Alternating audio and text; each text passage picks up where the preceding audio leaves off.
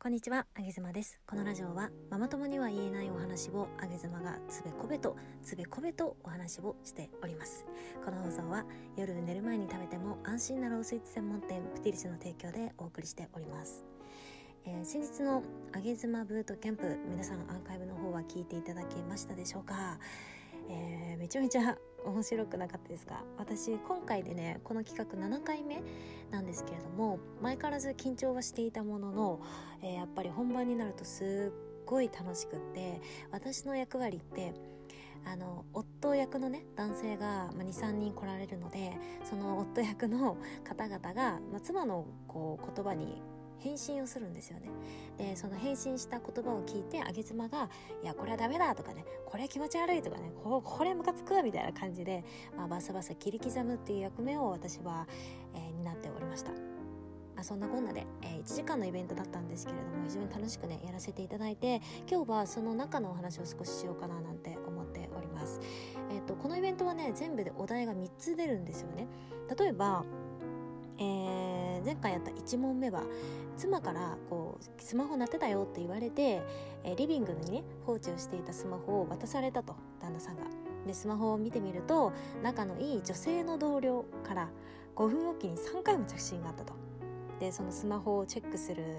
男性旦那様を見て、えー奥様がそっとねキッチンからそんな彼を覗いている場合さてあなたは何と奥様に声をかけるっていうそういうお題でございました。なかなかねなかなかなお題ですよね。でこれに対して、えー男性陣が僕だったら、えー何事もなかったかのように仕事の同僚からだって言って外に出て、えー着信をかけ直すっていう答えとか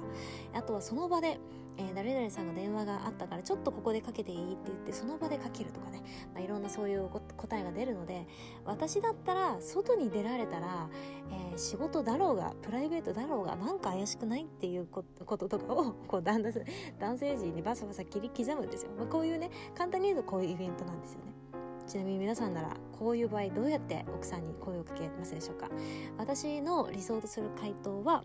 えーもう誰々さんから3回も着信あったみたいなちょちょっと今かけちゃうねみたいな感じでかけてもらえるとすごくなんかこうあ本当に何もないんだなみたいな感じで思うと思います。でもう一つは、まあ、これ本当に何もない着信であればその場でかけられるんだけれども仕事であればね仮になんかちょっとやましい着信だった時はそ絶対にその場でかけられないじゃないですか。そういう時私の理想とする回答はもうねスマホをソファーにぶん投げてほしくて。スマホをソファーにもうバーってぶん投げてもうこんな電話いいからちょっとこっち来てイチャイチャしようって言ってもらえたらあげずもは大満足でございます。なんかやっぱね女性ってねその男性がごまかそうとしたりだとか言い訳をしようとしたりする姿ってもう本当にねいくら男性が上手にごまかそうがねごまかされないのがもう女性なんですよね。もうその感度が違うっていう言い方が多分一番正しいかと思うんだけどもう眉毛のちょっとピクってなった感じとかまばたきの回数とかこう瞳孔の開き具合とかねあとは瞳孔の開き具合をチェックしながら指先の動きを見るなんてことは女性にとってはたやすいことですからもうそんなのごまかせるわけがないですよね。なのでもうごまかそうとせずもうスマホをそばにぶん投げてしまえばスマホを確認する間もありません。そしてイチャイチャしてもらえたら私だったら満足ですっていうそういうね、えー そういうイベントを1時間やってきたんですよ。で今日お話ししたいのはこれじゃなくて今日お話ししたいのはあのーなんかこう女性って悲しいことがあったりだとかなんかすごくこう言葉にならない感情をね持ってる時に男性にしてほしいことっていうのがちょうどこの1時間のイベントの中の最後の問題で、ね、出されたんですよね。でちょっとお題を読むと、え2人が付き合い始めた時期に飼い始めた愛犬が息を引き取ったと妻から連絡があったと。で帰宅して第一声なんと妻に声をかけますかっていうそういうお題だったんですね、えー皆さんならどうされますか、えー付き合い始めた頃から飼っていたペットが息を引き取っちゃったってことで多分まあ1年2年 ,2 年とかの話じゃなくてですね結構34年5年とかもっといけば10年とかそういうレベルのあのワンちゃんが亡くなってしまったすごい悲しみですよね。大きな悲しみですよね。ワンちゃんっても家族だからね。ワンちゃんが亡くなってしまった時に、えー悲しんでいる奥さんに対して旦那様は何と声をかけるっていうそういうテーマだったんですけど皆さんならどう声をかけますか？奥様に。私はこのお題をパッと見た時にまあ自分は女性ですけれども仮にまあ自分の家族とかね自分の大切なえー、友達でもいいですよ。こうやってペットが亡くなっちゃったと大切にしているね。ですごい深い悲しみにこうの中にいる方に対して私はねちょっと何も声はかけられないんですよね。かけられないし私が、えー、当の本人だったとしても声ってあんまりかけてほしくなくてですね、うん、すごく声をかけてくれることはありがたいんだけれどもそこの会話をする元気も多分ないんですよねこういう時女性ってね。だからすごく深い悲しみに苛まれている最中とかあとものすごくもう怒って怒ってしょうがない時もう怒りを通り越してなんか言葉にならない時とかってやっぱあるじゃないですか。そういう時に私だったら男性にはもうそっとそばにいてもらってもうしばらく抱きしめていただけたらなんかだんだんとその気持ちが少しずつですけれども頭の中で整理し始めてきてなんか言葉にならない感情をやっとねなんかこう「うわ」ーとかね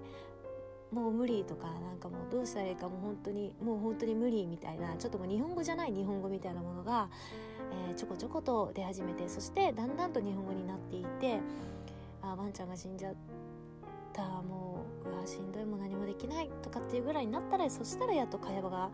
できたりするのでね女性ってね。なのでそこら辺まで男性はこうそばにいてくれてねギュッと抱きしめてくれるっていうのが私が理想とする回答だったんですけれどもここでねここで登場したのが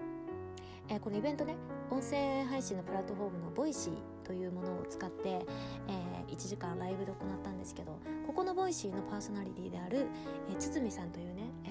まあ、ビジュアル系のもともとバンドをやってらっしゃった方で今はすごいもう一流のビジネスマンですけれどもえ彼はラジオパーソナリティなんですがその彼がゲストに来てくれてこの第3問目にねこのテーマに、えー、参加してくれたんですよ。で彼がこの私の理想とする回答をバッチリ決めて言ってくれて彼が言ったのはもう何も言わずに抱きしめるって言ったんですよね。もうしびれましたね。これこそがこれこそが女心を分かっている男性だっていうふうに思いましたね。私でもそうしてほしいってもうすごく思っていたしもう本当に言葉にならない時女性はねとにかく時間が必要なんですよ。で何を言われても男性から何を言われても喧嘩口で対応してしまう人もいるだろうし悲しみすぎて切れるみたいなこともよくあるしね。でもそうなったら男性もなんかいやー好意を持ってやってあげてんのにってちょっと思っちゃうじゃないですか。だからそうなるのもあれなんでやっぱりそっと近くにいてなんかこう抱きしめてほしいみたいな。で抱きしめられないようなパートナーシップのそういう関係性であれば、まあ、近くに寄って肩をさするとかねそれぐらいで全然いいんですよ、まあ、何も言わずにただ少しだけ体を触れてさえくれればね女性はしばらくすると落ち着いてきますから、えー、もしまだアーカイブ聞いてない方は、えー、こういうねなんかこう面白テーマもあれば少しこう考えさせられるようなそんな、えー、え男女関係のお話なんかもありますのでぜひともね、えー、1.5倍速とか2倍速ぐらいで2倍速ちょっと早いかな、まあ、1.5とか1.2倍速ぐらいで、えー、ちゃちゃんと聞いてもらえると何か、えー、感じ取っていただけるかなというふうに思います。今日は、えー、そんなあげ妻ブートキャンプの、えー、おさらいというか復習というかそんなお話をしてみました。私も最近結構深い悲しみというかうーんまあペットが死んじゃったとかそういう話ではないんですけどね。まあ自分の中の至らない部分みたいなものに向き合わなきゃいけない時が、まあ、急にゴーッと来てで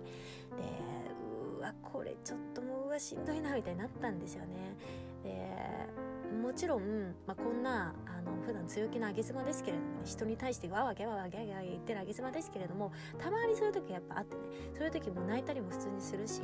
なんかもう一人で夜な夜な落ち込みながら寝て朝起きても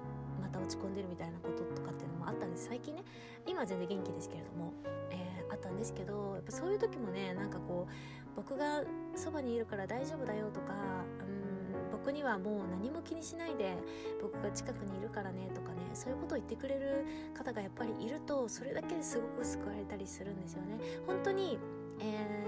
自分のその生身の状態でね自分のすぐ隣にそういう方がいてくれなくてもそういう風な、えー、LINE で声をかけてくれるとか電話でそういう風に話してくれるとかなんかそれだけでもすっごく救われたりするのでね、えー、男性も女性もこの Voicy のパーソナリティ堤さんの回答はすごく参考になるかと思いますし、えー、よろしければアーカイブの方を聞いてみてください。今日はそんなパートナーシップのおさらいをしてみましたあげずまでした